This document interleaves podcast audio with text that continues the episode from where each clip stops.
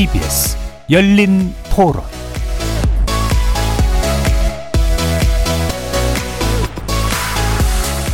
안녕하십니까. KBS 열린 토론 정준희입니다. 투기 세력이나 편법 측에는 얼마든지 지금 현재 있는 제도나 장치를 가지고도 handling 할 수 있는데 굳이 부동산을 특정해 가지고 어떤 기구를 만들어서 그 이름은 타이틀은 관리 감독이라고 그러지만 감독이라는 게 결국에 권력이 개입되면은 영향력을 행사할 수 있고 시장 자체를 위축시킬 수 있는 거거든. 강한 기구가 있어야 된다고 저는 생각을 하고 있습니다. 그러니까 현재 현재 투기꾼들이 하는 모든 행동들을 보면 그 지역에 있는 집을 쫙 사들였다가 금방 또 매도를 한다든가 아니면은 뭐 다른 사람들이 이제 집을 내놓을 때 특정 가격 이하로 못 내놓게 한다든가 뭐 이런 부분들 담합하는 그런 부분들 그러니까 전반적인 그런 교란 행위는 다 막아야 된다고 생각을 합니다. 일단은 정보를 다 본다는 거니까요. 그 안에서 또 비리들이 생길 수도 있고 결국은 부동산이라는 게 정보 싸움이라고 하더라고요. 그러다 보니까 일부의 사람들만 또 이득을 보는 것 때문에 지금 이런 문제들이 자꾸 생기는 건데 과연 그게 잘 컨트롤이 이런 단체를 통해서 될까? 뭐 그런 아직은 좀 회의적인 마음이 드는 거죠. 주택도 쇼핑하는 시대가 왔어요. 돈 가지고 어쩔 줄 모르는 사람들. 어, 쇼핑하듯이 집을 사고 하는 사람들이 있어요. 실제로 좀 봤어요. 깜짝 놀랐지만 그렇기 때문에 투기 자본들이 이 나라에 얼씬거리지 않도록 제도적인 뒷받침이 되어야 되지 않겠나 싶고요.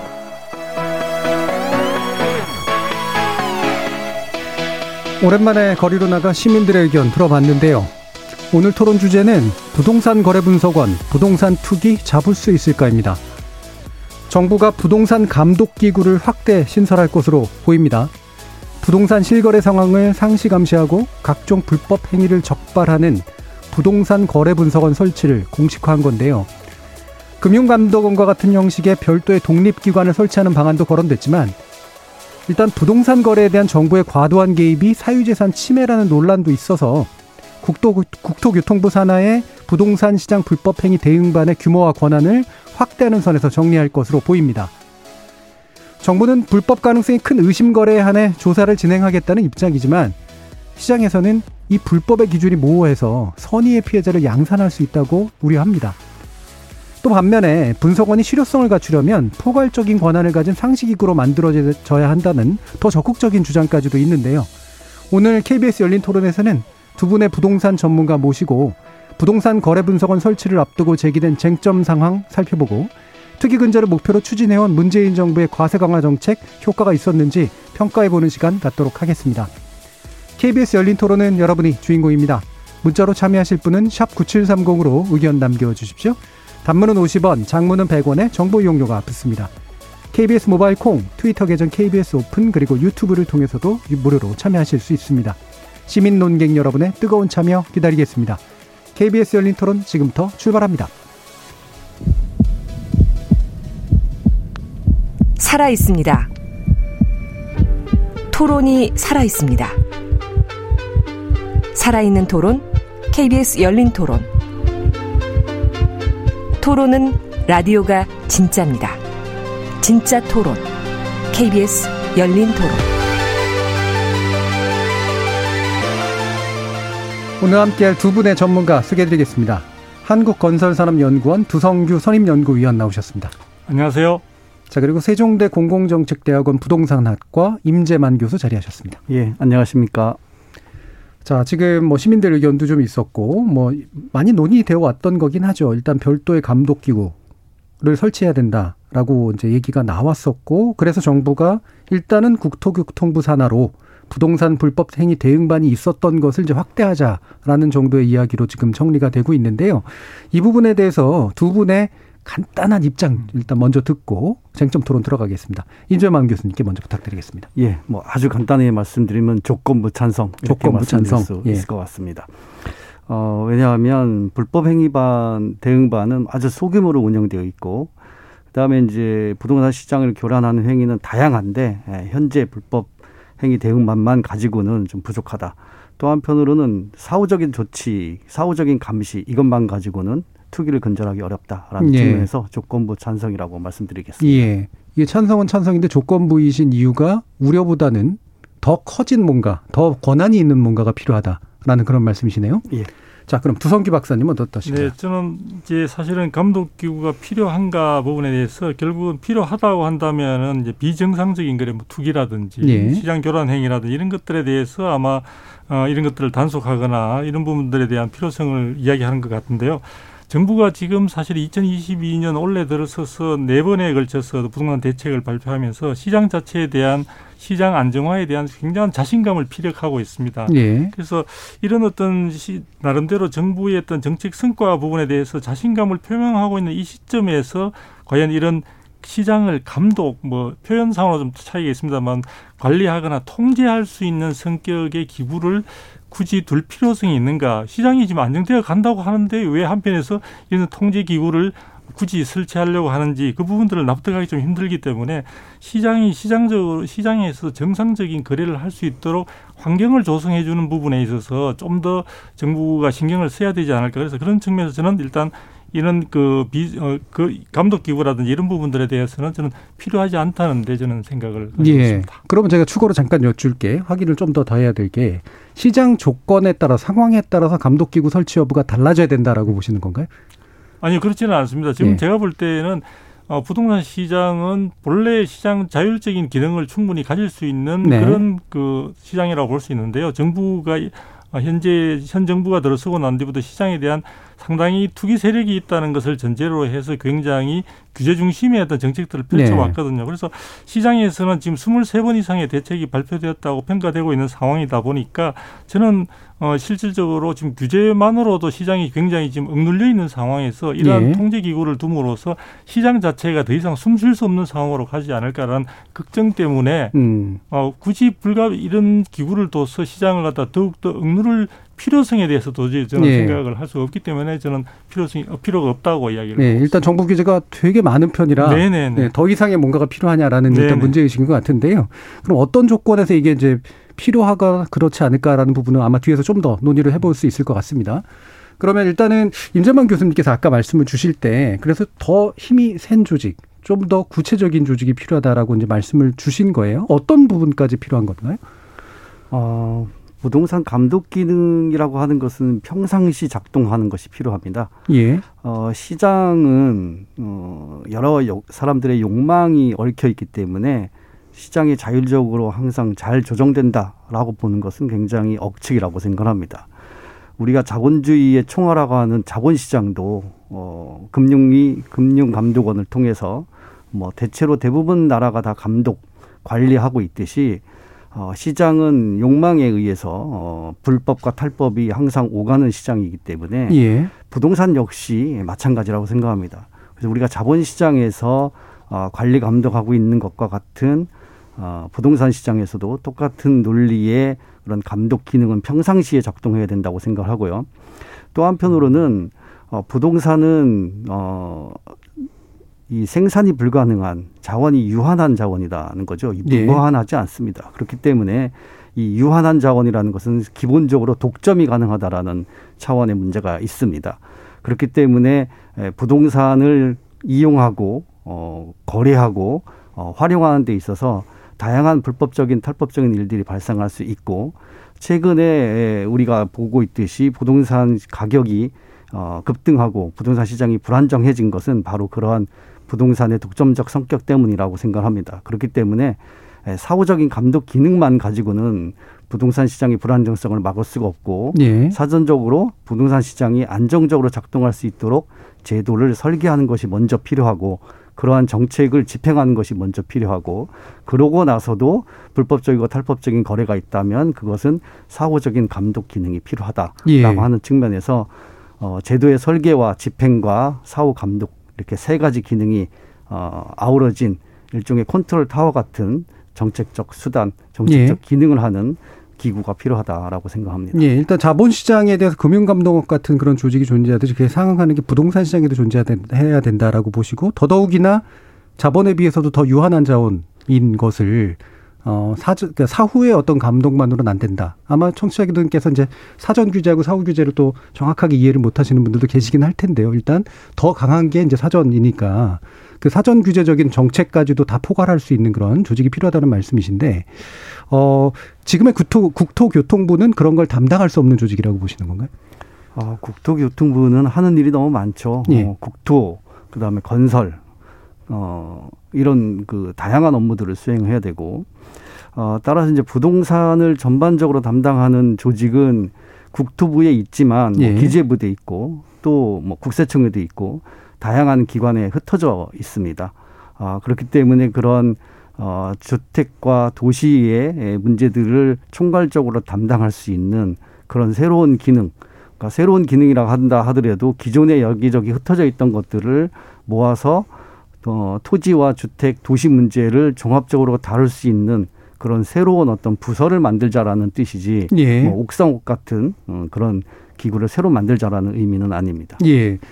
저도 사실은 이제 그 미디어 계통의 연구를 하다 보면 미디어 전공자들은 다 미디어를 총괄하는 컨트롤 타워가 필요하다 이렇게 얘기하고 보사부나 이제 약국이나 뭐 약, 약 쪽이나 이런 데 쪽은 또 약은 약을 또는 뭐 보건은 보건을 뭐 이렇게 이제 각 통합적인 주장이라고 하는 것들이 당연히 나오고 왜 그런 건지 저도 충분히 이해를 하거든요. 아마 그런 관점에서의 흩어져 있는 기능들을 모으는 것이 중요할 만큼 부동산 토지 주택 문제는 별도로 좀 제대로 다뤄야 된다 이런 의견이신 것 같은데 여기에 대해서는 어떻게 보시나요, 네, 두 박사님? 뭐 지금 부동산 시장은 시장 나름대로의 그 동안에는 사실은 여러 가지 좀 과열되거나 또는 시장 왜곡 현상들이 나타난 것은 사실이지만 또 나름대로 시장 자정작용으로 해서 사실 잘 흘러갈 수 있는 여지들이 충분히 많았음에도 불구하고 지금 정부는 이제 투기 세력들이 시장을 많이 훼손시킨 데다가 그런 부분들을 통제하고 관리하고 규제하기 위한 어떤 어, 핵심적인 어떤 힘이 집합체를 갖다 아마 원하고 있는 것 같습니다. 네. 근데 사실은 여러 가지 이제 금융 시장이라든지 또는 뭐 자본 시장이라든지 이런 쪽과는 이 부동산 시장은 상당히 다른 성격을 갖는 게요.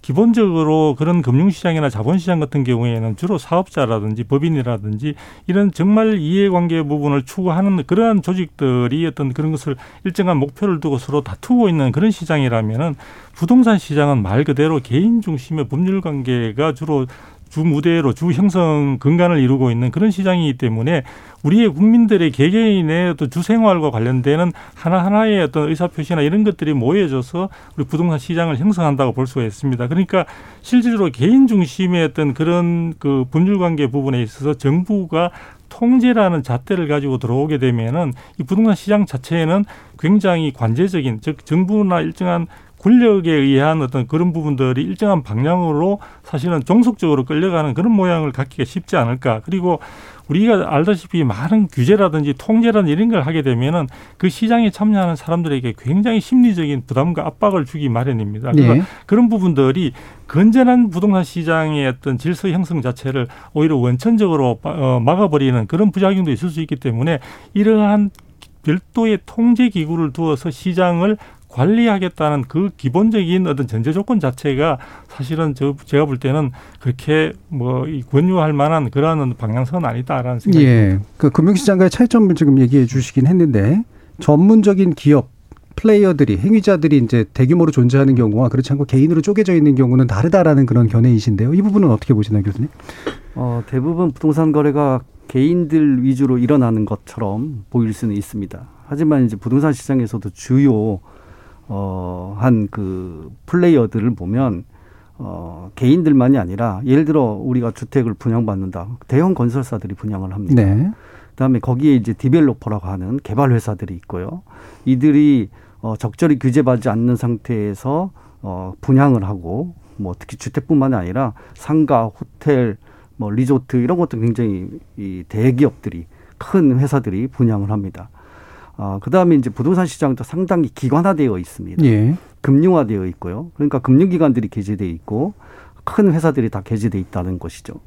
그 다음에 또 개인 간의 거래라고 해서 방치하면 우리 이제 뭐 갭투기라든가 또는 기획부동산이라든가 이와 같이 아, 개인들의 삶의 에, 질을 훼손하려고 하는 다양한 그 악성적인 거래 행위자들이 예. 나타나고 있다라는 거죠.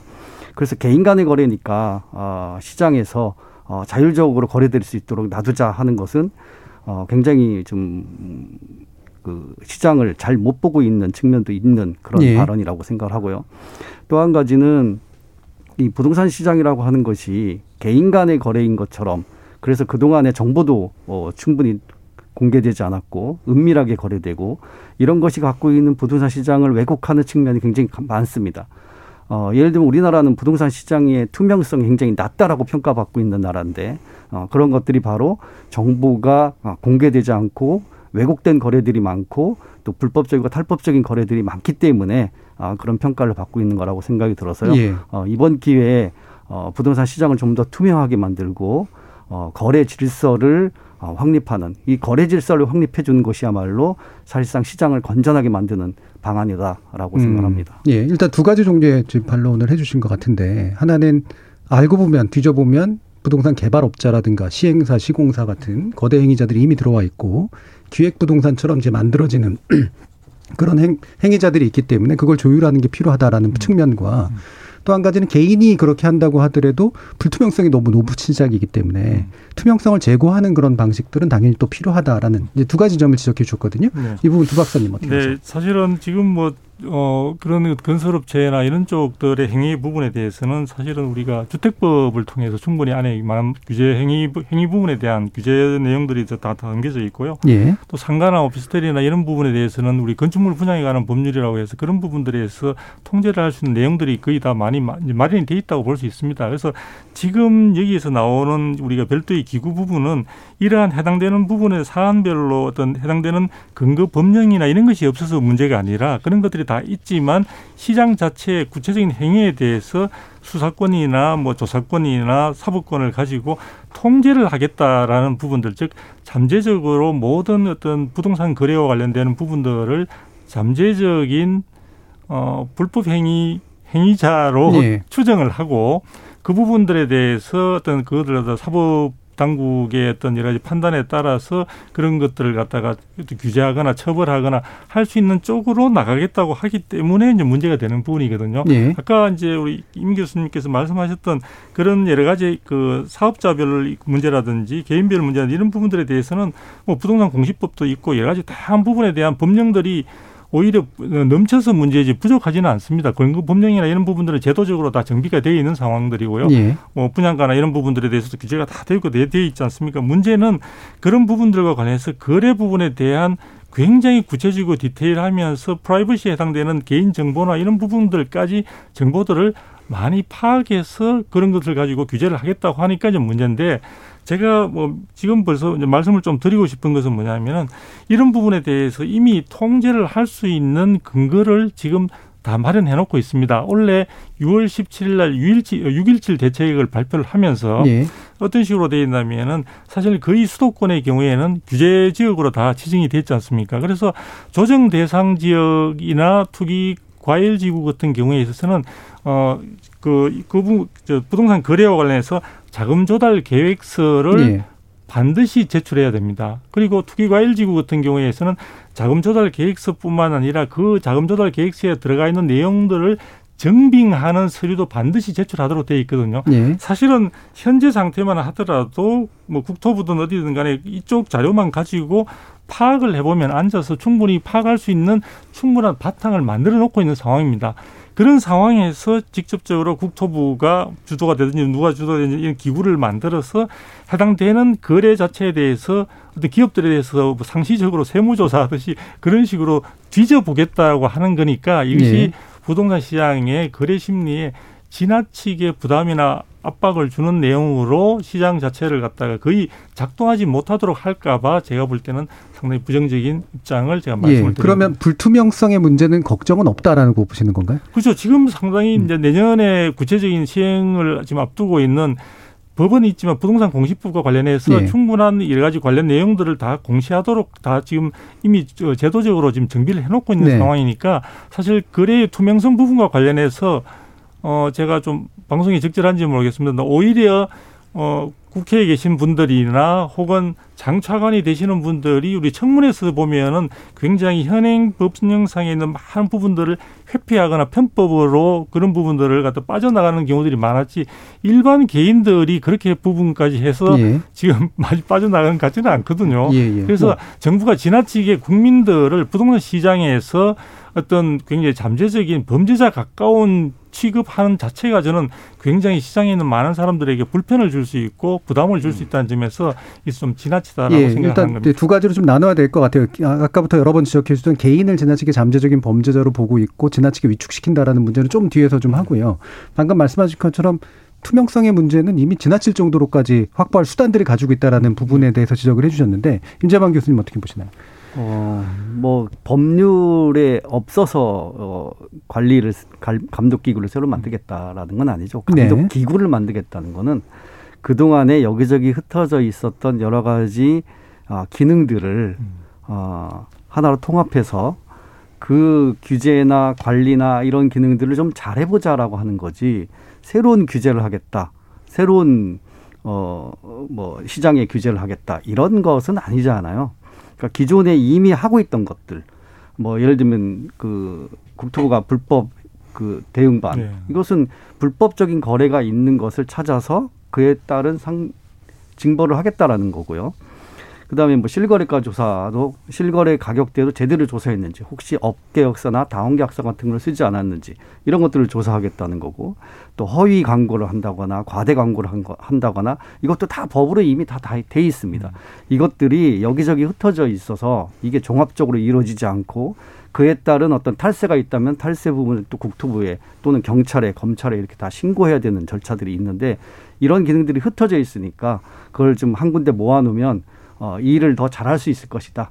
아, 종합적으로 잘할 수 있을 것이다. 이런 의미에서 기구를 만들자는 거지. 예. 새로운 규제를 만들자고 하는 것은 아니라는 점에서 어, 드 박사님 말씀은 좀 이렇게 우려가 너무 크신 게 아닌가 하는 예. 생각이 듭니다. 그럼 요거 좀 하- 다시 한번 더 구체적으로 얘기해 주시죠. 분산되어 있기 때문에 생기고 있는 문제를 더 몇 개 예를 들어 주시겠어요? 어, 예를 들면 이제 허위 광고, 어, 그 허위 매물 같은 게 있는데요. 어, 기존의 원래 허위 매물에 관한 그 규제는 공정거래위원회에서 예.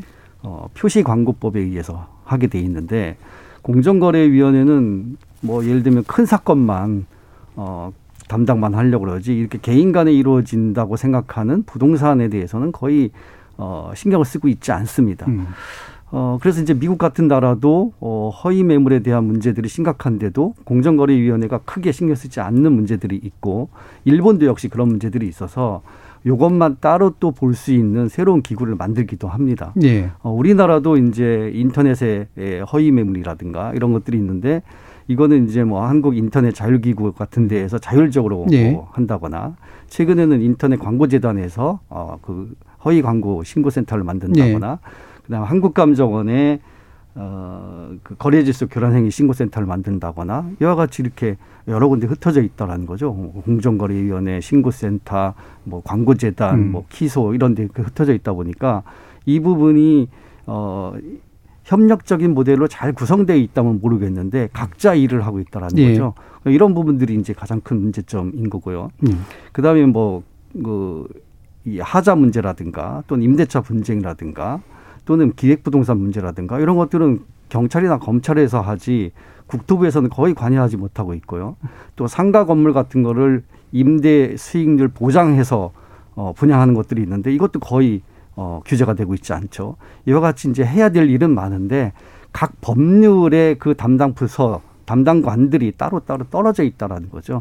그러다 보면 어 이게 이제 이 부동산 거래라는 것과 거래라는 것이 서로 이제 연결돼 있는데 그 연결돼 있는 고리들이 다 따로따로 떨어져 있어서 예. 어 여기서 생긴 문제를 저쪽하고 공유가 잘 안 되는 이런 문제들이 있죠. 이게 이제 단순히 칸막이 때문에 생긴 문제인지 아니면 기능상 분리 때문에 생긴 음. 문제인지는 잘 모르겠지만 어쨌든 기능들이 흩어져 있는 네. 것은 일을 잘하는 데 있어서 어려움을 어 초래하기 때문에 어, 이 감독 기구를 만든다고 하는 것은 바로 이제 그러한 점에서 예. 어, 일을 좀 잘할 수 있게 하는 것이지 새로운 규제를 만드는 것은 절대 예. 아니다라고 예, 생각합니다. 대표적으로 허위 매물 얘기를 해주셨는데 뭐 이해는 갑니다. 음. 그렇죠. 인터넷 쪽은 또 인터넷 담당하는 데서 자율기구 쪽에서 또 공정위는 원래 자기 일인데 잘안 알고 이제 뭐 자기 일처럼 안 느끼는 그런 문제도 있고 하다 보니까 생기는 확실히 이제 기능 간의 어떤 불협화 라는 문제들은 좀 있긴 있는 것 같은데 네. 이 부분은 어떻게 보세요? 어, 그렇게 만일에 이제 생각을 하려고 한다면은 아마 이 국토교통부에다가 이러한 대응반을 더 확대 개편하는 식으로 해서는 안 될 것으로 보여지고요. 왜냐하면은 지금 공정거래 부분과 관련해서 말씀을 하셨는데 사실 공정거래위원회 같은 경우에 있어서는 한편이 반드시 사업자인 경우, 즉 사업자와 예. 소비자인 경우에 해당되는 부분들 사업자와 사업자 간 이런 쪽에 있어서 그런 부분들의 어떤 공정한 거래 질서를 갖다가 확립시키기 위해서 단속을 하고 규제를 하고 하는 것이지 사실 소비자와 소비자 개인 간에 있어서는 사실 관여를 하지 않습니다. 음. 어, 관여- 관여를 하지 않고 그다음에 이제 임대차와 관련해서도 사실 이게 되게 오해가 많은데요. 임대차 같은 경우는 주택임대차 보호법 같은 경우에는 실질적으로 주무부처가 국토부가 아니고 법무부입니다. 예. 왜냐하면 민법의 특별법이기 때문에 예. 그래서 개인 간의 거래 부분에 대해서 임대차와 관련해서는 법무부에서 이 부분을 관장하고 있고요. 하자와 같은 경우에 있어서도 지금 집합건물법 속에 우리 아파트 같은 공동주택에 대해서는 충분히 법무부가 주무부처가 돼가지고 그 부분들을 정비를 해놓고 있는 상황들입니다. 그런데 그런 부분들을 국토부가 사실은 이 국토교통이라는 쪽이 주택과 굉장히 연관성이 많을 것 같다고 해서 그 밑에다가 뭐 국세청이라든지 검찰이든지 뭐 아니면 세무 다 이 기관들을 갖다가 합- 어, 다 모아가지고 하나의 종합적으로 있다고 해가지고 그게 기능을 잘 발휘할 수 있을 것인가 대해서는 저는 사실은 좀 회의적인데요. 그게 이제 사실은 이번에 국회에서 국토교통부 자료를 인용해가지고 2019년도에 저 기준으로 해서 전체 부동산 거래 신고건 162만 건 가까운 데서 약2% 수- 수준인 3만 6천 건을 조사 대상으로 해가 쭉 파악을 해- 파헤쳤지 않습니까? 예. 그런데 결과적으로 유의미한 입건에 해당되는 부분은 55건 정도밖에 안 됐다는 거죠. 3만 그 이렇게 4만 건에 가까운 부분들을 다 뒤지고 뒤지고 뒤지고 했는데도 불구하고 또 실질적으로 지금 숫자가 적다 보니까 9억 원 이상의 고가 주택만 대상으로 했다고 이야기를 하고 있지만 이 부분들의 작업을 이렇게 해서 이 정도까지 거의 사실상 유의미한 결과로 보기 힘든 이런 상황에서 이게 이러한 것들을 갖다가 업무들을 더 체계적으로 한다는 빌미로 해서 많은 뭐 공적인 공무원으로 할지 모를지 모르겠습니다만 어쨌든 어 인력을 갖다가 확보하고 조직을 만들고 하는 것은 우리가 필요성을 생각하는 것보다 오히려 저는 국민들의 그에 관련되는 세금이나 이런 것들을 생각하면 가성비가 이거는 완전히 완전히 거의 제로 바닥이 아니냐. 예. 그래서 이런 부분들에서 굳이 세금을 두고 어떤 조직들을 갖다 통합해 가지고 하는 부분에 대해서 검증도 되지 않고 선진국의 경우에도 사례도 지금 없지 않습니까? 예. 그래서 이런 것들을 하는 것 자체는 굉장히 어떤 불필요한 곳에 예, 예. 국민들 세금을 낭비하는 건 측면도 있기 때문에 모은다고 해가지고 어떤 가시적인 성과를 기대하기는 저는 어렵다고 봅니다. 예, 실제로 이제 개인 간 거래 특히 해서 어, 불법의 어떤 퍼센티지는 되게 낮은 편인데 그걸 위해서 별도의 기구를 이렇게까지 자원을 투자할 필요가 있느냐 이제 이런 거고 외국에서도 사실은 마땅한 사례가 없다. 이제 이런 얘기를 해주신 건데요, 임재만 교수님. 예. 꼭 무슨 통합적인 기구가 있느냐 없느냐라는 관점에서만 보면 당연히 그렇습니다. 그다음에 이제 또 우리는 이제 뭐 이런 생각을 한번 해볼 수 있어요. 어, 경찰과 검찰이 있어서 국민들의 생활이 일반적으로 불편하냐? 그렇지 않죠. 우리는 오히려 보호받는다고 생각하죠. 어, 그것처럼 일반적인 부동산 거래에서는 특별한 문제가 없는 것이 일반적이고 네. 또 일반적이어야 됩니다. 그럼에도 거래 질서를 건전한 거래 질서를 확립해야 될 필요성은 반드시 있고요. 그것은 어, 그런 불법적인 거래가 많아서 어, 꼭 필요한 것이 아니라 불법적인 거래가 시장에 미치는 영향이 지대하기 때문에 예, 그런 단 한 건이라도 그런 불법적인 거래 사례가 있다면 이것은 어, 시장 거래 질서 확립 차원에서 꼭 해결해야 될 문제라고 생각을 하고요. 해외에 우리가 지금 생각하고 있는 것처럼 꼭 종합적이고 통합적인 기구가 있느냐라고 하는 관점에서 보면 그런 기구가 없는 나라가 대부분입니다. 예. 그렇지만 각각의 기능들이 아주 강력하게 작동을 하고 있다라는 것이죠. 예를 들어 우리가 불법 증여를 했다 부동산을. 그럼 미국에서 이런 일들이 과연 벌어질 수 있을까? 어, 벌어지기 어렵습니다. 만약에 걸리면 소위 말해서 그 미국의 국세청에 걸리면 어, 대부분 거래가 중지되는 아주 그냥 어, 일반 자본주의 사회에서 정상적인 생활이 불가능할 정도로 큰 처벌을 받거든요. 우리는 거의 그런 것들을 잡아내는 기능이 거의 없습니다. 뭐 일부 이제 국세청에서 어, 고액 불법 거래라든가 증여라든가 이런 것들은 일부 잡아내고는 있지만 대체로 어, 무시된다라는 거고요. 부동산 임대 사업자들에 대한 어, 등록하지 않은 임대 사업자들에 대한 그럼 세금이 제대로 징수되고 있느냐? 거의 징수되고 있지 네. 않습니다. 뭐 이런 문제들은 어, 시장에 대한 정보가 충분치 않은 것뿐만 아니라 정부의 의지가 박약하다라고 하는 측면도 있습니다. 예. 따라서 어, 이러한 그 기구들을 만드는 것 자체가 사후적인 기구에만 머무르면 안 된다고 제가 말씀드린 이유가 부동산에서 발생할 수 있는 여러 가지 불법적이고 탈법적인 그런 행위 따른 그에 따른 여러 가지 투기적인 행동 이런 것들을 사전적으로 제도를 통해서 어, 해소할 필요가 있고 그럼에도 어, 부동산 거래가 개인적이고 은밀하게 일어나기 때문에 이런 문제들을 사후적으로 관리하는 기능은 반드시 필요하다고 예, 생각합니다. 일단 뭐 해외는 어, 제대로 된 것들을 우리가 생각하는 것만큼 없긴 하지만 그건 우리의 관점에서 보면 우리는 필요한데 사실은 그 기능들이 각각 각각 다 안 되고 있기 때문이다라는 얘기를 일단 하나 해주셨고요. 요거는 하나 더 구체적으로 좀 여쭤봐야 될 것 같은데 아까 검찰 경찰이라든가 이런 식의 얘기를 해주셨는데 그 비율을 해주셨는데 어, 실제로 뭐 우리 국민들의 범죄 건수나 이런 것들이 뭐 전체에 비해서 보면 적은 건 사실이지만 사실 그 기구들 같은 경우에 사법부라든가 이런 검찰, 경찰 같은 경우에는 수많은 어떤 행정 수요들이 이제 사실은 존재를 하잖아요. 그 조직이 가지고 있는 규모보다도 더 큰 행정 수요가 존재하기 때문에 늘 허덕이는 그런 측면들이 있는데 충분한 이 행정 수요가 존재하고 있다라는 관점에서는 맞다고 보시는 건가요? 이 부동산 측면에서?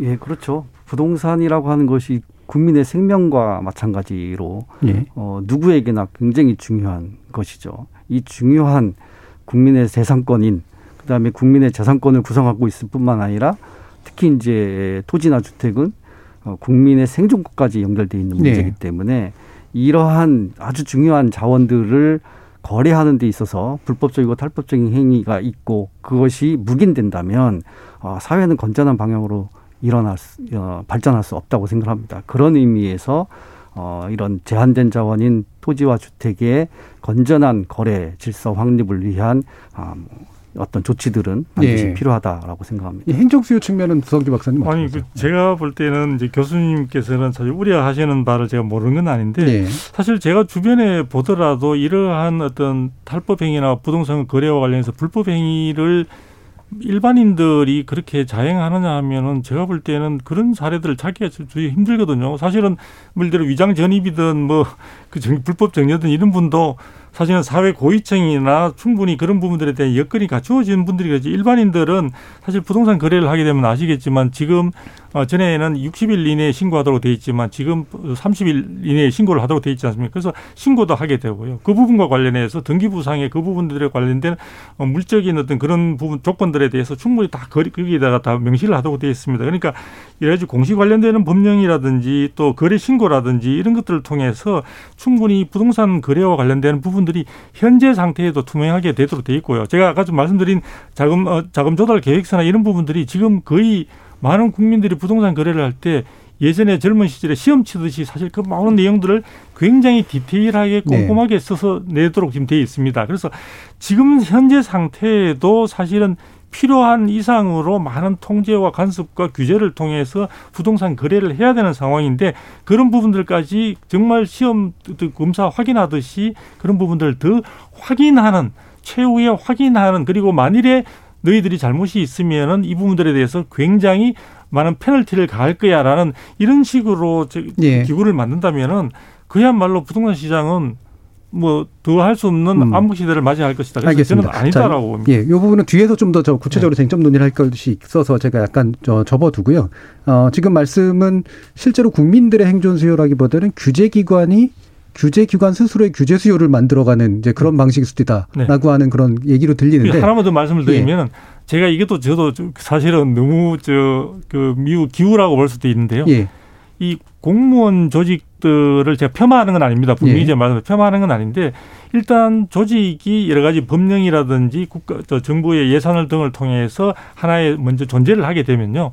그 조직은 조직 나름대로 살아남기 위해서 실적을 만들어내야 됩니다. 그렇죠. 존립 예. 타당성을 만들기. 그래서 잘못하다 보면은 이 실적을 만들기 위한 어떤 행위들을 일정한 기간 내에서 사실은 과도하게 할 수 있는 과잉 행정에 예. 그런 폐단이 생길 수도 있다는 점도 말씀드리고 싶습니다. 예, 그 부분도 되게 중요한 부분에서 거기까지 일단은 또 민재만 교수님 얘기 듣죠.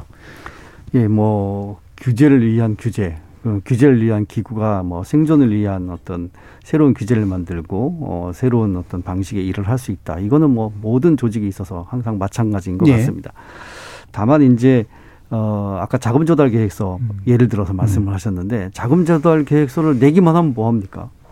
아무도 들여다보지 않으면 엉터리로 써도 아무 상관이 없는 거죠. 시험을 봤는데 채점을 하지 않는다. 그럼 누가 시험 공부를 열심히 하겠습니까?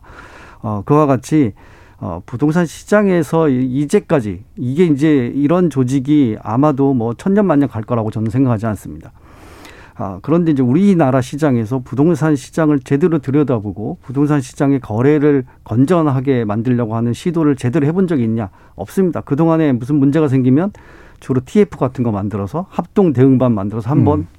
일회성이었다. 예, 일회성으로 어, 하는 정도. 이래 가지고는 시장의 건전성을 확립할 수 없다고 생각이 들고요.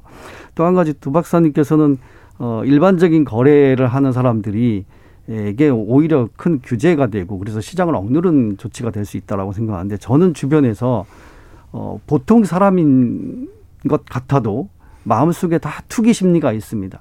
누군가가 불법적이고 탈법적으로 투기를 해서 돈을 벌었다는 소식을 알게 되면 아 저렇게 해도 아무런 문제가 없구나. 나도 할까? 아, 이런 거죠. 자, 아까 제가 예를 들어서 임대사업자 등록하지 않은 임대사업자 말씀을 드렸는데 네. 어, 임대소득이 있는데 왜 세금을 안 내냐 그러면 아무도 안 냈는데 내가 왜 내냐. 음. 뭐 이런 얘기를 그냥 일상적으로 사람들이 합니다. 이게 왜 이렇게 됐느냐. 아무도 세금을 안 내도 제지하거나 왜 세금 안 냈냐고 찾아오거나 그랬으니 과징금을 내라거나 이런 일을 당해본 적이 없기 때문입니다. 네.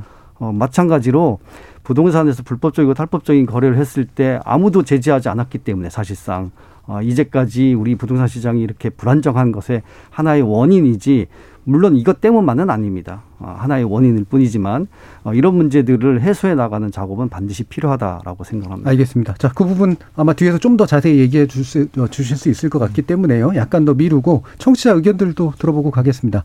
정희진 문자 캐스터. 네, 지금까지 청취자 여러분이 보내주신 문자들 소개합니다. 콩 아이디 오진근, 이원택님 등 많은 분들께서 망국적인 부동산 투기꾼들에 대한 세무조사 강화 방안처럼 보다 강력한 부동산 정책을 추진해야 한다는 입장 주셨고요.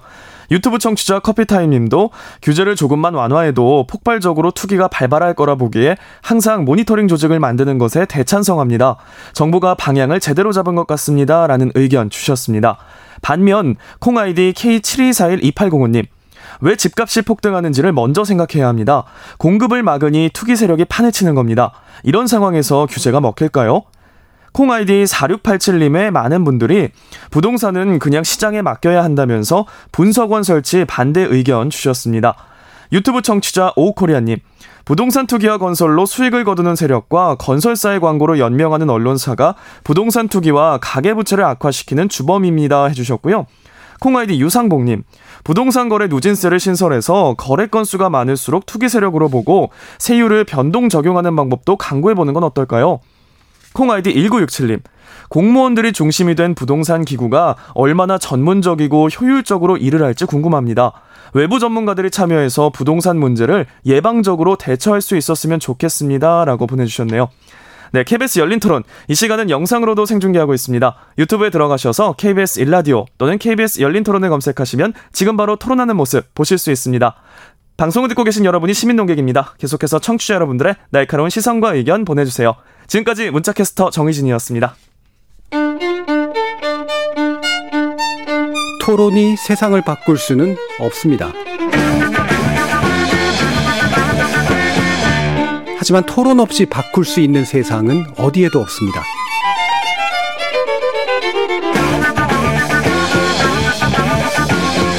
세상의 선한 변화를 갈망하는 당신. 정답이 아니라 질문의 힘을 믿는 당신.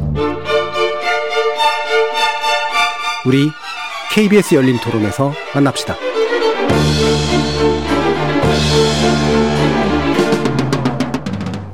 KBS 열린 토론 오늘은 부동산 거래 분석원 부동산 투기 잡을 수 있을까라는 주제로 세종대 공공정책대학원의 부동산학과 임재만 교수, 한국건설산업연구원 두성규 선임연구위원 이렇게 두 분과 함께 하고 있습니다. 자 일단 어 금융감독원 모형으로 만들어 놓은 아, 만들고자 했었다가 이제 약간은 타협책 정도로 이제 돼 있는 것 같은데 한 100명 내외 규모로 일단 조직 운영은 한다라는 그런 의견인데 어, 두 분의 의견이 대충 짐작은 가긴 합니다. 한 분은 모자라다, 한 분은 필요 없다. 근데 자 일단 두 박사님 의견부터 좀 들어볼까요, 간단히?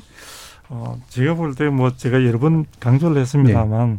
사실 저는 일단 기본적으로 제일 조금 못마땅한 것은 어, 국민들을 아까 말씀드린 대로 이제 이 부동산 거래와 관련해서 굉장히 편법이나 탈법 등을 자행할 가능성이 대단히 높은 위험 대상자로 본다는 것 자체가 사실 좀 그렇고요. 그리고 이제 사실은 이번에 이런 규제를 하는 것도 규제를 하는 거지만 이러한 기구를 만들게 되면은 여러 가지 개인 정보라든지 또는 뭐 자금과 관련되는 부분이라든지 신상 정보나 이런 부분들을 갖다가 모두 다 들여다볼 수 있는 권한까지를 예. 기대를 하고 있는 것 같아요. 자 그렇게 되면은 그동안에 국민의 기본권과 관련해서 사실은 사법당국에서는 항상 영장제도라는 게 있어서 그 부분들을 가지고 엄격하게 음. 통제하고 관리하고 있는데 그런 부분들이 부동산 거래 부분들을 살펴본다는 이유만으로 무력화되는 그런 상황들이 발생할 수도 있지 않을까 이래 보여지고요. 예. 아까 우리 교수님께서 뭐 세금과 관련해서 제대로 세금도 안 내는 경우도 있다고 생각을 뭐 이야기도 말좀 사례를 들었는데 그것은 제가 볼 때는 지금 지자체나 국세청을 되게 어, 너무 낮게 보시는 것 같아요. 사실은 서울시 같은 경우에도 38 기동대나 이런 부분들을 통해서 탈세라든지 이런 부분들에 대해서는 끝까지 찾아가서 그 부분을 확보하는 그런 활동들을 갖다가 예전에 제가 매, 매체를 통해서 충분히 예. 이제 본 적도 있거든요. 그래서 제가 볼 때는 일단 이러한 것들을 통해서 제가 걱정하는 것은 잠재적인 어떤 범죄자를 보는 부분과 함께 이것이 전반적인 부동산 시장에 굉장히 하여튼 부담으로 네. 작용할 가능성이 많다는 점 그리고 뭔가 어떤 누군가가 내가 하는 행동 하나하나를 갖다가 살펴볼 것이라는 점에 있어서 그 부분들을 어, 의식하게 되면 제대로 할 수가 없죠. 그리고 예, 예. 하나 더 말씀을 드리면 지금 사실은 부동산 투기 부분에 대한 굉장히 우려들이 많이 높은 어떤 강남 지역에 여러 가지 잠실이라든지 어떤 청담동이라든지 그 네 개 동에 있어서 사실 토지거래 허가 구역으로 이번에 묶었지 않습니까? 예. 그럼에도 불구하고 지자체가 그런 부분 거래와 관련된 것을 다 들여다볼 수 있는 상황에서 사실은 허가가 나가지 않은 사례가 거의 없었다고 이야기를 하고 있습니다. 그 말은 뭐냐면 일반적인 거래 부분이 정부가 생각하는 규제 등을 통해서 통제를 하려고 하는데 사실상 들여다보게 되면 특별한 문제가 없는 거래들이 대부분을 차지하고 있다는 예. 거죠. 그래서 특별한 예외의 사유를 어, 확보하기 위해서 정부가 어떤 기구를 만들고 조직을 하고 공무원을 갖다가 거기에다가 투입을 시킨다는 것은 다시 한번 말씀드리지만 가뜩이나 지금 세금 예. 부담을 내는데 부담이 스러운데 이건 세금 낭비다. 이런 생각입니다. 알겠습니다. 일단은 저 관련된 입장부터 좀 듣는 거니까요. 예, 또 논점이 너무 많이 퍼지지 않았으면 좋겠습니다. 임재만 교수님. 예, 어, 저도 뭐 사람 숫자가 100명이다 하는 것에 대해서 어, 그게 적정하다 또는 적정하지 않다라고 아직은 판단하고 싶지는 네. 않습니다. 다만, 어, 이런 불법 행위, 탈법 행위들을 찾아 나가면서 어, 오히려 사람이 더 줄어들 수도 있고요. 때로는 사람이 더 늘어날 수도 있을 거라고 생각합니다. 이것은 일상적인 것이 아니고 어, 어떤 때는 그런 불법 거래, 탈법 거래들이 많이 있을 수 있으니까 사람이 더 늘어나야 될 필요가 있을 수 있겠고요. 보통 안정적인 시기라면 그런 것들이 좀 많지 않을 거라고 생각합니다. 그럼 또 사람이 줄어들 수 있다고 생각하죠. 그래서 이제 100명이라고 하는 숫자가 많다 적다라고 음. 하는 것은 일반적으로 어, 판단하기에는 좀 음. 어렵지 않나 생각을 합니다. 예, 상황에 상당히 의존적이기 때문에 지금 판단하는 게 좀 이르다라고 일단 얘기를 해주셨고요. 어, 여기서 잠깐 국회 귀재위 소속의 더불어민주당 양경숙 의원 모셔서 한번 입장을 들어보겠습니다. 전화 연결돼 있는 상태로 알고 있는데요. 자, 의원님 안녕하세요. 네, 안녕하세요. 반갑습니다. 네. 지금 정부가 추진 중인 부동산 거래 분석원 여기에 대해서 이제 토론 중인데 아, 이게 좀 옥상옥 되는 거 아니냐라고 하는 이제 그런 우려들도 좀 있어서요. 국회에서는 어떻게 조율하고 계실지요? 어, 부동산 시장의 이상과열은 국민 모두가 체감하는 심각한 상황이죠.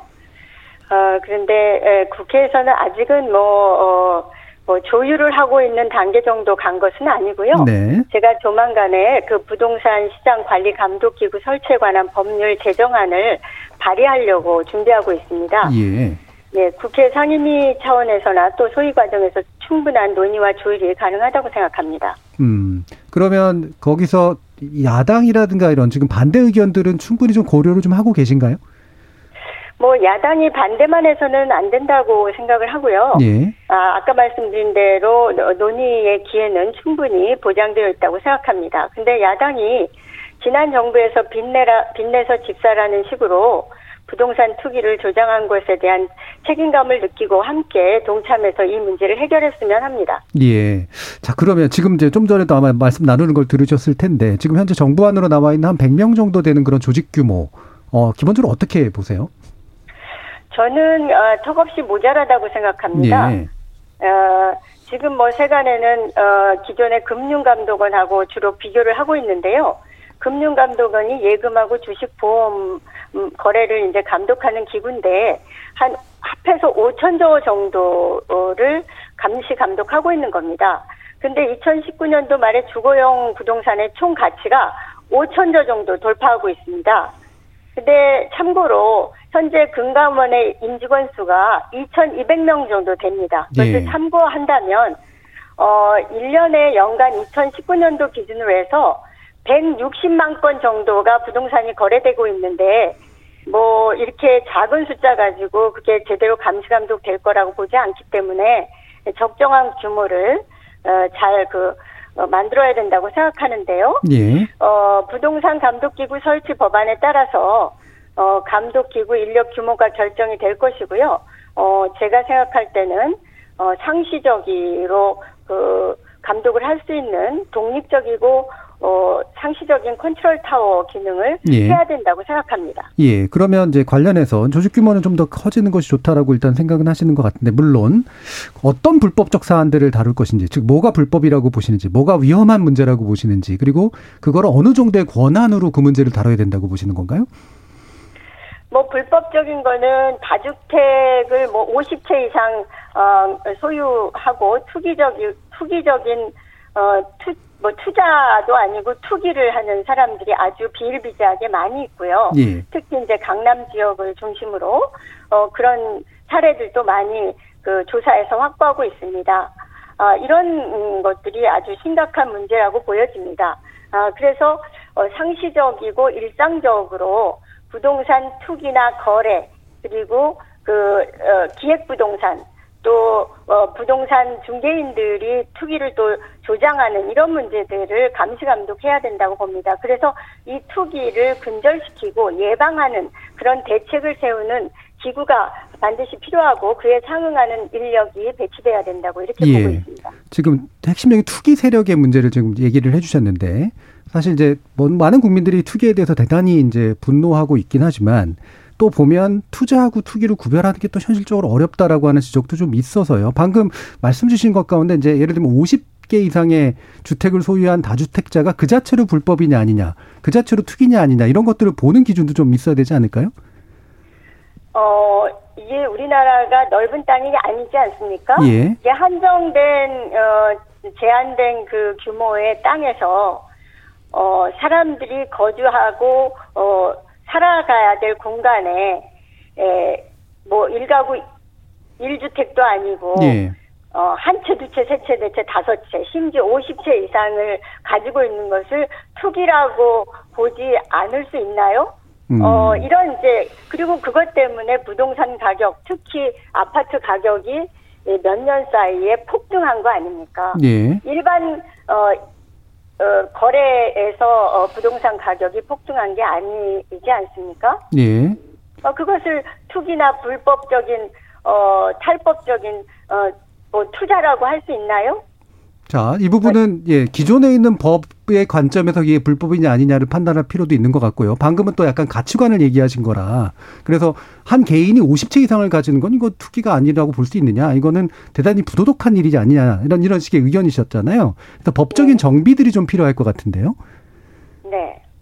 어, 그래서 어, 뭐 법적인 정비는 지금 부동산 어, 관련 법을 가지고 계속 지난 어, 임시회 때도 어, 여러 법들을 통과를 시켰고요. 예. 또 규제도 어, 강화하고 특히 그 어, 다주택자들에 대한 어, 세율을 높이기도 했습니다. 예. 아, 이런 저 조치들은 계속해 나갈 거고요. 그와 더불어서 이제 지금 어, 논란이 되고 있고 관심이 집중되고 있는 부동산 시장에 대한 관리 감독 기구를 어, 둬야 된다. 이것이 지금 어, 쟁점이 되고 있는 것입니다. 예, 알겠습니다. 그러면 마지막으로요. 어, 지금 이제 정부의 정책이 이제 굉장히 많이 나왔고, 이제 최근에 아주 강력한 정책까지 나왔는데, 일단 이 정부의 정책, 그리고 세제를 더 강화하는 그런 정책의 방향으로 잡고 있기 때문에, 이런 정책이 지금까지 효과가 있었고, 앞으로 더 효과가 있을 것이다라고 보시는지 의견 묻고 싶습니다. 적어도 이제는 주택 투기로 돈을 벌 수 없다는 메시지는 확실하게 전달되었다고 봅니다. 예. 어, 종부세는 그 비생산적인 그 부동산 투기 수요를 억제하고 부동산 보유에 대한 조세 부담 형성성을 제고시키고 부동산 가격 안정에도 도모를 할 수 있고요. 지방 세제의 합리적 개편 목적으로 벌써 15년이나 된 세제입니다. 예. 어, 현재도 종부세 취지에 동의를 했고요. 이중과세에도 해당되지 않는다고 이미 결정을 했습니다. 그래서 종부세는 그 수도권 과밀화를 해소하고 지방재정의 불균형을 해소하기 위한 전액을 지방에 교부하는 기능을 가지게 되고요. 절대적인 정책이라는 거는 어, 존재하지 않는다고 생각합니다. 네. 어, 그런데 어, 앞으로도 어, 부동산 시장 상황에 따라서 조세를 통해서 시장 안정을 위해서 입법적인 기능은 꾸준하게 계속해 나가야 되지 않는가 이렇게 보는 겁니다. 알겠습니다. 예, 의원님 또 국회에서 충분한 논의를 통해서 좋은 정책 많이 또 만들어주기 바랍니다. 오늘 말씀 감사합니다. 네, 네, 고맙습니다. 지금까지 더불어민주당의 양경숙 의원이었습니다. 자, 말씀들 이제 들으셨는데요. 아마 이거 가지고도 논점들이 좀 있는데 뭐 여러 가지 의견들이 좀 있으실 것 같아요. 일단 어 그 지금 의원님 말씀 들은 것에 대해서 몇 가지 좀 짚을 거 있으시면 한두 가지씩 이제 먼저 부탁드리겠습니다. 두성규 네, 박사님. 예, 제가 먼저 잠깐 말씀드리겠습니다. 어, 의원님 말씀을 듣다 보니까 어떤 이번에 지금 정부가 여러 가지 그동안의 부동산 대책을 많이 발표를 했고 그것으로 인해서 시장에 어느 정도 효과가 있는 것에 동의를 하시는 것 같아요. 네. 동의를 하시는 네. 것 같은데 그 다음에 다시 이런 기구를 만드는 부분에 또 강조를 하다 보니까 효과가 있는데 왜 기구까지 만들까 하는 그런 좀 의구심이 살짝 들고요. 그 다음에 가장 핵심적으로는 이 기구 설치 부분에 대한 당위성은 굉장히 강조를 많이 하시는데 음. 가장 중요한 이상 거래라든지 투기라든지 이런 부분들에 대한 구체적인 행위 유형에 대해서는 전혀 지금 준비가 되어 있지 않는 것 같아요. 그러니까 예. 기구를 만드는 부분에 굉장히 마음이 앞서가 있다 보니까 음. 구체적인 부분에 있어서 지금 나중에 규제를 하고 지적을 해야 되는 가장 중요한 행위 유형에 대해서 이게 안 돼 있다 보니까 이 부분에서 나중에 굉장히 혼란을 겪을 것 같고요. 그 다음에 투기와 관련해서 제가 잠깐 말씀을 네. 드리면요. 지금 현재 정부가 그동안에 부동산 대책을 뭐 23번이다 이제 냈다고 이야기를 하는데요. 그 와중에 투기 세력이라고 하면서 구체적으로 짚는 과정에서 보면요. 굉장히 대상의 명칭들이 많이 바뀌었습니다. 제일 처음에는 강남 재건축에 투자한 사람들이 투기 세력의 원상이다라고 예. 했다가 그다음에 다주택자가 그런 투기 세력의 원상으로 했다 가 그다음에 고가 주택을 보유한 사람, 그다음에 실거주자 이런 식으로 묶어서 점점 점점 지금 최종적으로는 실수요자만이 이제 보호를 해야 되는데 거기에는 실거주자 외에는 나머지들은 다 투기 세력의 가능성이 있는 것처럼 네네. 사실은 한 묶음으로 모는 그런 경향들이 있거든요. 그래서 제가 볼 때는 이 기구를 만드는 것보다 먼저 선행돼야 될 것은 분명하게 행위 유형, 즉 투기 부분에 대해서 어떠어떠한 경우가 이런 것에 해당된다. 이상 거래라고 하는 것은 어떠어떠한 것들이 이렇다 하는 그 부분에 대한 정리가 예. 먼저 되었으면 좋겠습니다. 예, 그 부분. 그래서 저도 이제 그래서 여쭤봤던 건데 의원님께도 그러니까 기존의 법적 기준으로 봤을 때 불법인데 잘 안 잡히고 있는 것들이 뭐냐 이거랑 그다음에 분명히 나쁜 건데 기존의 법이 불비돼 가지고 뭔가 안 잡히고 이게 된 이런 부분들이 뭐냐라는 그런 이제 질문들이었단 말이에요. 바로 그 부분에서 이제 약간 기준이 모호한 것 같다는 말씀을 주셨는데 임재규 교수님은 어떻게 보시나요? 어, 저도 그 부분은 두 박사님 견해와 어, 견해에 동의합니다. 아, 사실 이제 우리 양경숙 의원, 그 양경숙 의원님이 아마 명확하게 대답하기 어려운 뭐 예. 처지에 있는 것 같다라고 생각이 들고요. 그 동안에 이제 우리가 부동산 투기 근절, 그 다음에 부동산의 불법 거래 이런 사례들은 굉장히 많이 쌓여 있죠. 예. 그래서 실질적으로 어, 이 기구를 만들 수 만든다면 이 기구를 만드는 데에서는 당연히 그에 대해서 명확하게 정의하고 어 먼저 시작을 해야 될 거라고 생각하고요. 이미 충분히 그 사례도 있기 때문에 예, 그런 것들은 크게 염려하지 않아도 되지 않을까 생각하는데 다만 양 의원님이 충분하게 대답을 못 하신 부분이 있어서 그 예. 부분은 어, 두 박사님 말씀처럼 어, 기구를 만든다면 우리가 무엇을 할 것인지 그건 음. 사전에 충분히 명확하게 할 필요가 당연히 있다고 생각을 합니다. 그런데 뭐 한 가지 이제 조직 규모 제가 앞에서는 뭐 어, 많을 수도 있고 적을 수도 있다고 말씀을 드렸는데 지금 양 의원님 말씀하신 거에는 좀 동의하기 어려운 부분이 예. 어, 금융 거래는 아주 빈번하게 예, 음. 거래가 일어나고 부동산은 어, 수의 우리 주택을 보유하고 있는 사람들은 평균 한 7, 8년 정도에 한 번씩 거래하고요. 음. 임대차 거래는 최근까지 한 3.2년 만에 한 번씩 거래했는데 예.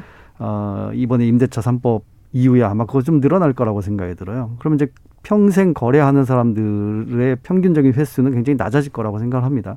그런 면에서 어, 모든 거래가 다 감시의 대상이 될 필요는 없다고 생각이 들고요. 예.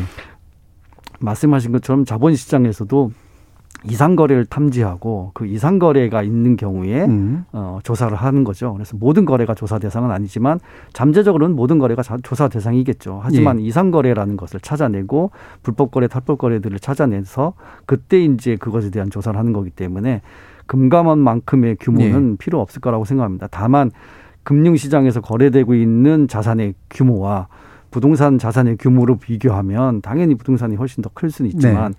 유동적인 시장과 상대적으로 덜 유동적인 시장이라는 특성은 음. 감안할 필요가 있지 않나 생각합니다. 예, 금융감독원과 이제 단선 비교는 좀 문제가 있다라고 이제 보시는 건데 그러면 제가 추가적으로 여쭙고 싶은 게 아까 이제 100명이 이제 맞을지 뭐 150명이 맞을지 또 60명이 맞을지 상황에 따라 이제 되게 다를 수 있기 때문에 이제 속단하기 어렵다라고 이제 의견을 주셨었잖아요. 근데 이게 상설 감시 감독 기구면 사실 공무원 조직이라는 게 되게 비탄력적 조직이잖아요. 그렇기 때문에 이거를 상황에 따라 탄력적으로 조정한다는 게 가능할까 이런 생각이 좀 들거든요. 어, 뭐 사실은 이제 우리가 뭐 우리 사회에서 사실 어, 정규직, 비정규직 이렇게 나눌 수는 없는 거지만 네. 정규적으로 할 일과 비정기적으로 할 일은 구분할 필요가 있다라고 네. 생각하거든요. 그래서 어, 비탄력적인 조직으로서 어, 상시적으로 할 일과 음. 일시적으로 또는 때로는 뭐 그 테스크포스 같은 이런 그 조직들은 또 상, 그 그때그때 필요할 수 있다고 생각합니다. 그래서 예. 제가 말씀드린 거는 상시적인 업무로서는 가능하면 최소화시키되 음. 어, 상황에 따라서 어, 추가적인 일이 있을 때는 뭐 다른 조직의 인원들을 동원한다거나 어, 예. 어, 파견을 받는다거나 하는 방식으로 일시적으로 인원을 좀 늘릴 수 있는 예. 그런 좀 유연한 조직으로 좀이 음. 어, 관리 감독 기구를 좀 바라봤으면 좋겠다 생각합니다. 예, 비탄력적일 수밖에 없는 상설 핵심 기능과 그다음에 탄력적일 수밖에 없는 그런 어떤 뭐 파견 내 협력 기능을 좀 구별하자 이런 말씀이신데요. 예, 두 박사님. 예, 저는 이제 뭐 설치 부분에 대해서는 반대 입장이지만 예. 만약에 설치를 한다고 한다면. 가정을 했을 때 규모 부분과 관련해서는 어, 공무원, 정식적인 공무원 조직으로 하게 된다면은 사실은 이 100명 이상을 늘어나기는 굉장히 부담스럽거나 그렇죠. 힘들 거라고 보입니다. 예. 지금 말씀하신 대로 다양한 상황에 대처하고 거기에 대해서 능동적으로 또 어떤 경우에 따라서는 부동산 시장을 주도적으로 사실 끌고 나가야 될 역할들을 할 수도 있는데 음. 그런 점에서 볼 때 사실은 굉장히 비대하게 하려고 한다면은 아니면 굉장히 크게 하려고 한다면은 거의 뭐 반관 반민에 해당되는 예를 들면 1987년도에 부동산 국내에 있어서 소비자 보호 문제가 굉장히 현안으로 떠오르면서 만들었던 조직이 소비자 현재는 소비자원 예. 그때 당시에는 소비자 보호원인데요. 예. 출범할 때 100명 정도를 조금 상회하는 조직으로 해서 음. 전국에 있는 소비자 문제 부분에 대해서 사실은 민간 단체가 있었음에도 불구하고 주도적으로 저 소비자 문화를 정착시키는데 굉장히 큰 역할을 해왔거든요. 현재는 한 300명을 상회하는 조직으로 되어 있습니다. 그래서 이 부분과 관련해서 본다면은 만약에 공, 공무원 조직으로 할 것이냐 아니면은 어, 정부 출연 기관이나 이런 유사 기관으로 할 예. 것이냐를 먼저 선행지로 결정해야만이 사실 음.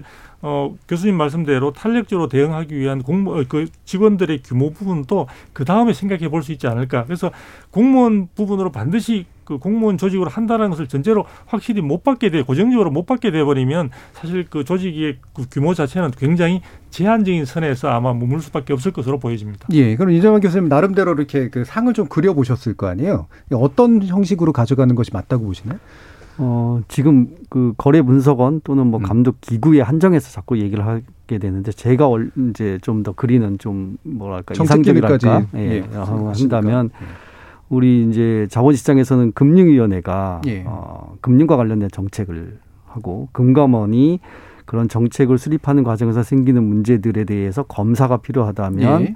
위임해서 검사를 하게 하고 그 안에 뭐 자본시장 조사단이라든가 뭐 음. 금융 특사경이라든가 예. 이런 예. 것들을 만들어서 필요할 때마다 어, 특별한 검사들이나 조사들을 한다는 것이죠. 어, 그 다음에 이제 금융 소비자 보호를 위한 것도 있고, 음. 금융과 관련된 분쟁을 조정하는 음. 업무도 있고요. 이와 같이 이제 부동산 시장에서도 다양한 어, 이런 업무 영역들이 있는데, 이런 영역들을 가, 가능하면 이제 최소화한 조직으로, 그래서 정책 기능과 어, 이것을 감시하는 기능은 예. 분리시키되, 그에 상응하게 부동산 시장에서도 부동산에 대한 정보나 교육, 어, 이런 것들을 몰라서 잘못 거래하거나 또는 거래하면서 손, 손해를 음. 보는 일이 굉장히 많습니다. 그래서 부동산 시장에서도 소비자에 대한 보호가 꽤 네. 필요하다고 네. 생각이 들고요. 그래서 이제 상담받을 권리 또는 교육을 해주는 것도 필요하고 분쟁이 발생했을 때 빨리 분쟁을 신속하게 처리해서 어, 부동산에 대한 분쟁 때문에 여러 가지 문제들이 생기지 않도록 해주는 것도 필요하다고 생각하거든요. 예. 그래서 이와 같은 그 여러 가지 문제들을 어, 종합할 수 있는 그런 의미에서 제가 어, 음. 금융이 금융원 금융감독원 모델처럼 예. 부동산 위원회라고 하는 정책 기능과 부동산 감독원이라고 하는 어, 감지. 관리 감독 예. 기능 그다음에 거기에 이제 소비자 보호원 그러니까 부동산 소비자 보호원 예. 그다음 부동산 상담센터 뭐 이런 것들이 좀 음. 필요하다고 생각하고요. 음. 한편으로 이제 부동산 시장에서 정보와 관련해서 가장 중요한 것들의 하나가 어, 실거래 자료뿐만이 아니라 어, 부동산 공시 가격이거든요. 부동산 공시 가격은 거래되지 않은 공시 이 부동산에 대한 가격을 통해서 여러 가지 과세하는 데 자료로 사용한다는 거죠. 이 공시 가격이 잘 운영이 될 필요가 있습니다. 부동산 예. 시장을 투명하게 만들고 어, 정보를 제공하기 위해서는 그래서 이런 여러 가지 기능들을 좀 어, 종합하고 또는 때로는 독립적이고 전문적인 그런 기관들이 어, 어, 종합적인 어떤 형태의 그림 뭐 이런 것들이 좀 필요하다고 생각하는 거죠. 예, 이 부분에 대한 두 박사님 의견. 아, 예, 그 제가 볼 때 저도 뭐큰 음. 이제 설립되는 것을 전제로 한다면은 예, 예. 저는 뭐 임 교수님 말씀에 적극적으로 동의를 합니다. 그래서 실질적으로 본다면은 아까 말한 이제 이것을 갖다가 사법권과 조사권에 굉장히 집중되어 있는 그런 형태로 지금 기구를 설정을 해버리게 되면은 음. 아마 굉장히 한계가 있을 수밖에 없을 겁니다. 그래서 네. 어, 지금 말씀하신 대로 부동산 시장에서 상당히 지금 문제가 되고 있는 것은 정확한 자료, 정확한 통계 부분이 굉장히 부동산 정책을 올바르게 저 수립하고 집행하는데 굉장히 중요한 역할들을 하거든요. 그런 역할을 현재는 지금 한국감정원 산하에만 지금 맡겨놓고 있는데 그 부분과 관련해서도 사실은 한국감정원이라는 조직 자체도 하나의 흡수해서 전반적으로 제가 볼 때는 조금 어 지금 금융감독원의 성격을 유사하게 좀 모, 모, 네. 모델링하는 그런 부분들을 통해서 어느 정도 조금 시장에 대응할 적응할 수 있는 그런 조직들이 가능하지 않을까. 음. 제가 볼 때는 국토부 바로 밑에 하나의 공조직으로 한정을 음. 해버리게 되면은 어떤 그림도 나오기가 좀 상당히 현실적으로 좀 어려운 부분이 있다. 그리고 하나 더 말씀을 드리면 아까 우리 교수님께서 너무 좋은 지적을 해주셨는데 실제로 만 조직을 만들게 되면은 단순하게 통제하고 억제하고 억누르는 그런 기능뿐만 아니라 그것으로 인해서 피해를 입는 사람들을 예. 피해를 구제를 해준다든지 또는 분쟁을 조정해준다든지 이런 부분들 즉 매매뿐만 아니라 임대차까지 망라하는 전체적인 부동 국민들의 그 부동산과 관련되는 생활 속에서 나타나는 모든 민원들을 다 흡수해서 처리해 줄 수 있는 그런 종합적인 기능의 음. 기구들도 한번 생각해 볼 수 있다. 예. 그래서 지금은 마치 그 경찰처럼 또 혹은 국정원처럼 그 해당되는 개인의 부동산 거래를 들여다보는 쪽에 뭐 자꾸 이야기가 많이 있다 보니까 음. 아마 시장 내에서도 그에 대한 반발하는 그런 여론들이 많이 있지 않나. 음. 과잉하게 막 수사 부분, 막 자료 그렇죠. 조사 부분 이 부분이 강조되는데 정작 중 중요한 건 피해 구제 문제라든가 그다음에 자료를 정확하게 구비할 수 있는 어떤 역량을 갖춘 조직 이런 것들이 아니겠냐라는 말씀이세요, 임재만 예. 교수님. 뭐 제가 원래 말씀드렸던 건데. 예, 예, 예. 예. 어, 사실 이제 부동산 시장이라고 하는 것이 이 정보 부재가 가장 큰 문제입니다. 네. 그래서 이제 정보를 누가 더 빨리 취득하느냐. 아,에 따라서 사실상 부동산은 투자든 투기든 성패가 달린다라고 생각하는데요. 예. 이 정보 제공 정보가 투명한 것이 어 시장에 긍정적일 수도 있고 부정적일 수도 있다고 생각이 들어요. 하지만 정보 투명한 것 정보의 투명성이 부정적인 영향보다는 긍정적인 영향이 훨씬 더 크다고 생각하고요. 네. 어 다만 이제 자본시장처럼 객관적인 종합 된 시장에서 거래되는 것이 아니고 흩어지는 시장에서 분산적으로 거래되기 때문에 이 통계를 만드는 것이 여간 어려운 것이 아닙니다. 음. 그래서 다른 나라의 예를 봐도 실거래 자료 가지고도 만들고 평가한 자료 가지고도 만들고 중개사들한테 물어봐서도 만들고 다양한 통계를 생산해서 그때 그때 어, 그런 다양한 통계들을 종합적으로 판단한다라는 거죠. 뭐 그런 것들이 필요하고요. 그다음에 부동산이 법적으로 굉장히 복잡합니다. 사실은 어, 그렇기 때문에 부동산 거래는 누구나 다 해야 되는데 뭐 예를 들면 어, 우리 지방에서 올라온 대학생 서울에 오면 기숙사 들어가지 않으면 원룸 같은데 예. 들어가는데 계약서를 쓴단 말이에요. 어, 갓 고등학교 졸업한 친구가 올라와서 계약서 쓰는데 아무것도 모르죠. 음. 그래서 대부분 임대인들이 원하는 대로 네. 계약서를 네. 쓴다는 겁니다. 이런 교육들이 거의 안 돼 있다는 거고 특히 어, 대출 받는 데 있어서 문제라든가 어, 뭐 전세 거래하는 데 있어서 월세 거래하는 데 있어서 여러 가지 문제들이 발생하는데 이러한 교육이 거의 없다라는 거고 그래서 소비자에 대한 교육이나 상담 문제 또 거기서 발생하는 분쟁들을 해결하는 문제 뭐 이런 것들이 필요하고요. 더 중요한 거는 부동산에 관한 정책의 철학과 원칙에 기초한 제도를 설계하고 집행할 수 있는 예. 정책적 컨트롤 타워의 부재 문제입니다. 그래서 우리 도 박사님 말씀하신 대로 어, 국토부에다 이걸 만든다. 저는 이거는 어불성설입니다. 음. 어, 이거는 훨씬 더 어, 국토부의 영역을 뛰어넘는 음, 금융 영역이나 법적인 문제들이 있기 예. 때문에 한 부서 안에서는 해결할 수 없는 많은 문제들이 있어서 좀더 어, 위상을 좀 높일 필요가 있다고 생각을 하고요. 예. 그런 의미에서 어 저도 뭐 충분히 연구한 건 아니고 어 금융이 금융원 금융감독원 모델이 아마도 어, 어 필요하지 않을까라고 생각을 하는 겁니다. 자, 그러면 잠깐 한 1, 분 이내로만 제가 여쭙고 싶은 게 어, 지금 그 모형은 좀 큰 모형이잖아요. 단지 인원이 많다는 게 아니라 좀 더 적극적인 이제 모형인데 그거를 지금 추진하는 게 맞나요? 아니면 아쉽더라도 지금 현재 정부가 제안하는 거라도 시작하는 게 맞다고 보시나요? 어, 저는 음, 더 큰 그림이 필요하다고 네. 생각합니다. 이제까지 부동산 시장에서 어, 발생한 문제는 음. 어, 소위 정부가 말하는 투기 세력에 의한 문제만이 아니라 음. 누구에게나 아, 있을 수 있는 욕망이 꿈틀거리게 만들어 놓은 이제까지의 상황이 문제라고 생각하기 예. 때문에 오히려 정책적인 기능에서 어, 부동산을 안정시키는 게 부동산 음. 시장을 안정시키는 게 더 필요하다라고 생각을 하고요. 그에 따라서 여러 가지 이 어떤 그 규제의 구멍이라든가 어, 허점이나라든가 이런 것들 때문에 생긴 불법적이고 탈법적인 거래는 음. 사후적인 문제다. 음. 그것이 주는 아니다라고 음. 생각합니다. 그큰 그림을 그리는 게 중요하지 지금 요거라도 아쉽다면 먼저 시작하자 뭐 이런 부분은 아니다라는 그런 예. 생각이시네요. 자 그럼 이제 마무리 발언할 시간인데요. 뭐 자유롭게 네. 어, 지금 부동산 전체에 관련해서 이런 지금의 이런 그 어떤 감독 기구에 대한 제안까지 나오게 된 어떤 배경을 고려하시면서 제언해 주시면 되겠습니다. 네. 어, 제가 먼저 잠깐 말씀을, 어, 마지막으로 말씀을 드리면은 결국은 이번에 이제 정부가 어, 국토부를 중심으로 해서 사실은 시안을 정해놓고 달려가는 그런 기차 같은 느낌을 줍니다. 즉, 어, 아까 우리 양 의원님께서 사실 양 의원님께서 말씀을 하실 때 이제 야당과의 여러 가지 부분에 대한 어, 논의 과정들을 갖다 충분히 전제를 하고 계신다고 해서 저는 참 상당히 반가웠는데요.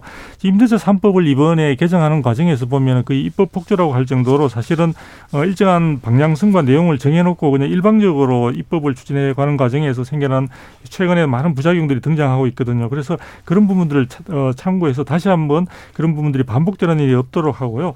그다음 에 조직과 관련해서는 제가 제일 걱정되는 부분은 그겁니다. 부동산 정책이 지금까지 많이 거의 3년 이상 지금 정부의 경우에도 3년 이상을 지금 집행해 수립하고 집행해 오고 있지만 그분과 관련해서 시장에 있어서 적용하는 과정에 실패가 되었을 때 책임을 지는 부분은 예. 한 번도 그런 모습은 없었습니다. 그래서 이런 부분들에 책임지는 어떤 조직으로서 그리고 이런 조직이 권한이 비대하게 집중되었을 때 월권되거나 남용되는 부분이 없도록 하는 그런 견제 장치까지 망라한 예. 정말 제대로 된 국민들의 주- 주거 생활 혹은 어, 부동산 생활과 관련된 어떤 그런 조직을 만들어 주는 고민을 해봤으면 좋겠다. 자 이재원 교수님 40초. 예. 저는 가장 큰 문제가 한국 사회가 어, 노동이나 기업가를 존중하는 사회가 아니고 불로소득을 추구하는 사회로 변질됐다라고 생각합니다. 그 최근 몇 년뿐만 아니라 아, 과거서부터 어, 이런 것들이 꼭 누적돼 왔다고 생각하기 때문에 저는 오히려 어, 사후적인 감독 기구보다는 사전적으로 예. 어, 부동산 시장에 대한 철학과 원칙을 다시 세우고 어떻게 하면 우리가 불로소득 추구 사회에서 노동과 기업가를 존중할 수 있는 사회로 어, 변모해 나갈 수 있을까라고 하는 좀 더 근본적인 음. 구조개혁의 문제를 어, 손을 대야 될 때가 됐다라고 생각합니다. 알겠습니다. 자, KBS 열린 토론 부동산 문제로 오늘 토론 나눠봤는데요. 어, 이것으로 모두 마무리하겠습니다. 오늘 함께해 주신 두성규 선임연구위원님 그리고 임재만 교수님 두 분 모두 수고 많으셨습니다. 감사합니다. 네, 감사합니다. 생방송 놓치신 분들을 위해 나중에 팟캐스트 준비되어 있고요. 매일 새벽 1시에 재방송도 됩니다. 저는 내일 저녁 7시 20분에 다시 찾아뵙겠습니다. 지금까지 KBS 열린 토론 정준이었습니다.